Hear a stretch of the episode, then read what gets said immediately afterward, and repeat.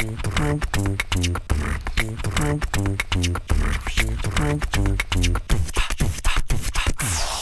guys, balik lagi dengan gue Rago Lewi Dan gue Denny Gamadi. dan kita ada di podcast Let's Talk About Church. Oh yes, because church is you.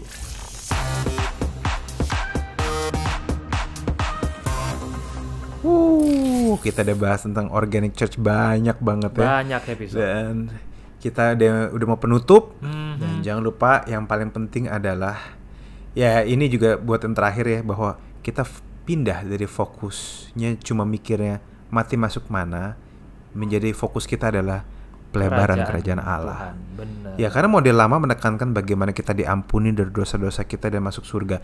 Nggak salah, beneran nggak salah. Nggak salah. Meskipun ini merupakan bagian dari pesannya. Namun sebenarnya ini bukan fokus berita Tuhan Yesus. Ya. Tapi pesan Yesus yang terutama ialah kerajaan dan pemerintahan Allah yang terjadi. Bagaimana kehendak Allah dan kerajaan Allah jadi di bumi seperti di surga. Nah, banyak pengkhotbah televangelis zaman yang lalu itu selalu bilang, "Saudara, kalau malam ini saudara pulang dari tempat ini dan meninggal dunia, apakah saudara akan masuk surga?" Dia mempersiapkan orang buat mati. Kalaupun malam itu mereka mati, mereka akan siap mati. Tapi Nice. sisi lain ada penulis-penulis, ada editor majalah Kristen yang kemudian menyampaikan kritik yang membangun. Dia bilang, "Oke, Pak televangelis, engkau sudah mempersiapkan orang untuk siap mati. Tapi titik lemahnya adalah kau tidak persiapkan orang untuk tetap hidup.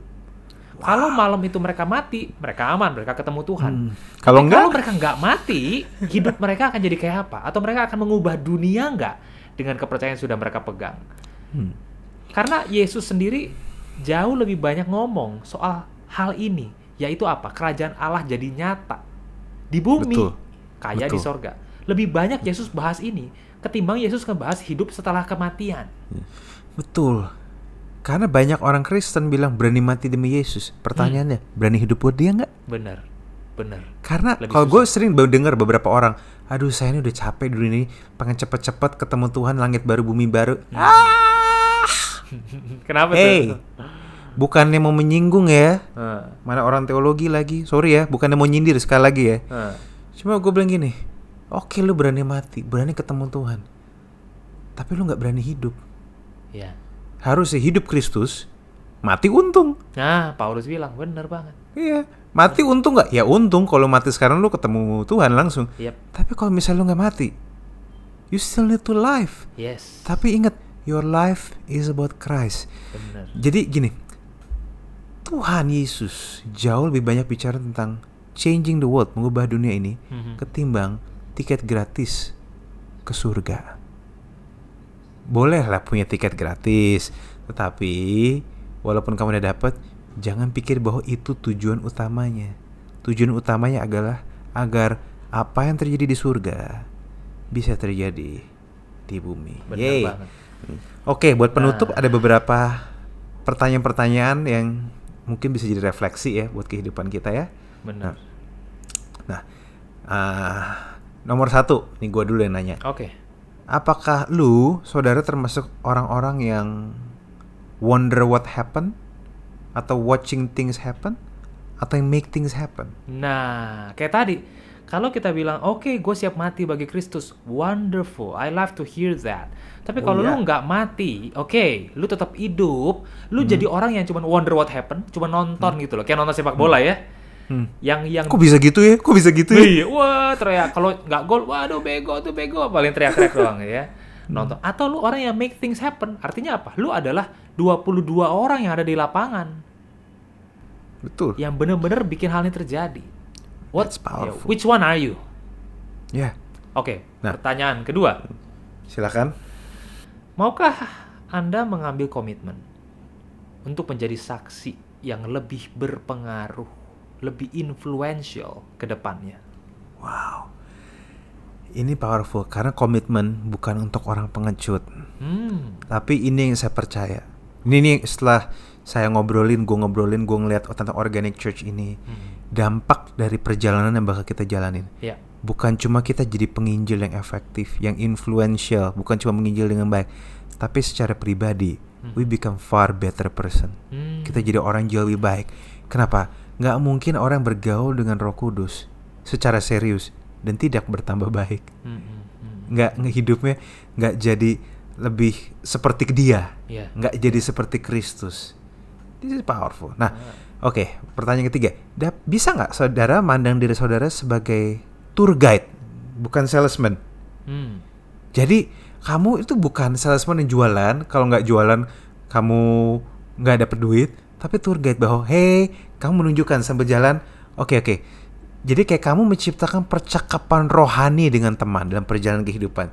Jadi bayangin nggak, tour guide tuh kayak gini sambil jalan. Oke, di sini ada ini, ini, ini, ini. Nah dulu nih kayak gini, kayak gini.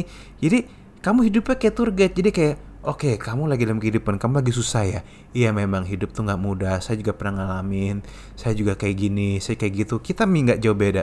Tapi perbedaan saya, saya ingat pada waktu saya ini, saya justru ketemu Tuhan. Saya justru ada. Nah, cerita-cerita seperti itu cerita yang tidak bisa disangkal karena itu pengalaman. Buk, Hmm, itu hmm. kamu nggak bisa melebih-lebihkan hal itu.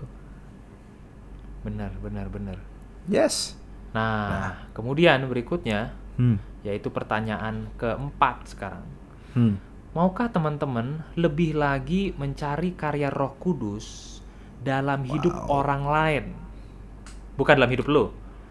Lebih mencari karya Roh Kudus dalam hidup orang lain Wow. dan menjadi partner yang berkolaborasi dengan Allah dalam bersaksi atau mengimbau. Mencari karya Roh Kudus dalam hidup orang lain tuh kayak gimana tuh? Dan? Waktu gue lihat seseorang atau lu lihat seseorang, kita coba melihat gimana Roh Kudus itu terus berusaha memberikan suaranya ke diri orang itu. Wow, yeah. Kita kita udah tahu, kita we jump in kemudian. Hmm. Gitu kan kalau biasa kita fokus ke diri sendiri, makanya kita takut Hmm. mau ngomong Hmm. malu karena fokus kita ke diri. Tapi kayak yang lu lakuin, ya waktu lu duduk di bar itu ada orang Hmm. tertelungkup ini, dia lagi dalam fase apa ini? Apa yang udah Roh Kudus taruh di hatinya dia selama ini Hmm. dan lu masukin sebuah surat, sebuah letter dan itu kemudian menjadikan satu level yang berikutnya untuk perjumpaan dia dengan Allah. Sangat mungkin. Nah, dapatkah saudara melakukan hal-hal yang saudara sukai dengan orang-orang belum mengenal Yesus? Nah. Bisa-bisa aja kalau gue sih. Bisa. Apa yang lu sukai emang, Bro? Anime satu. Oke.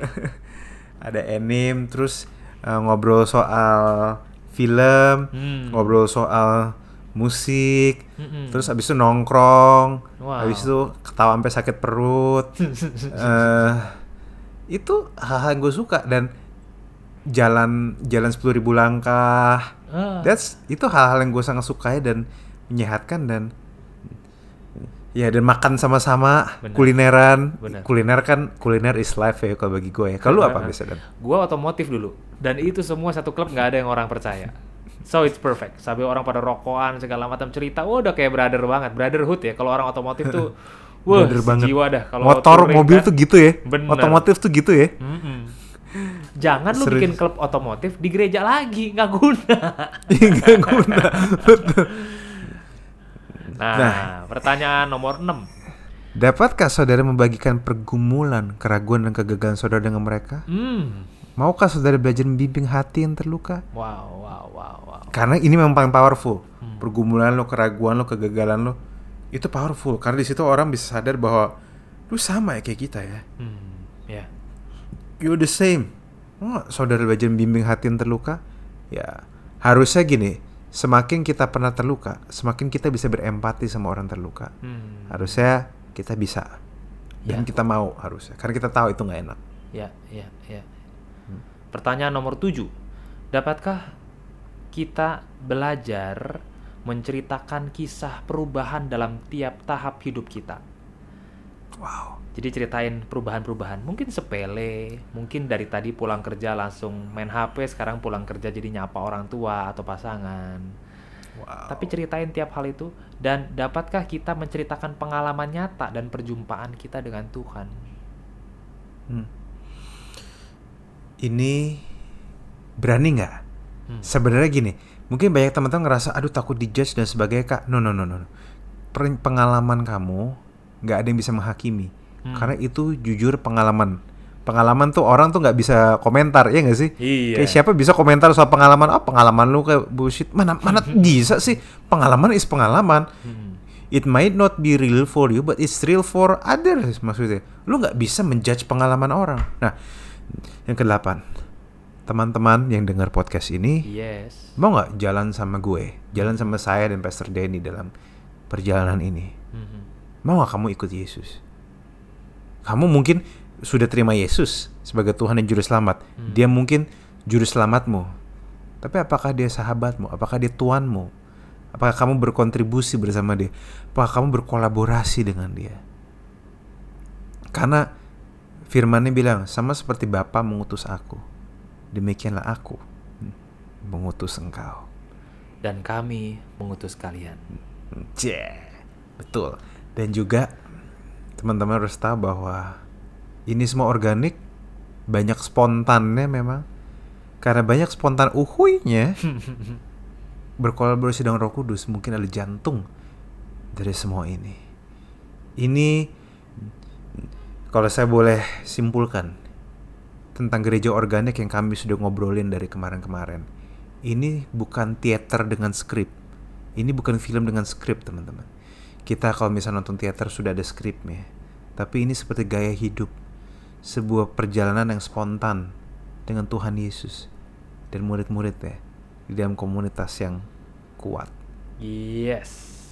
So see you later. See you later. This is Let's Talk About Church podcast. Yeah.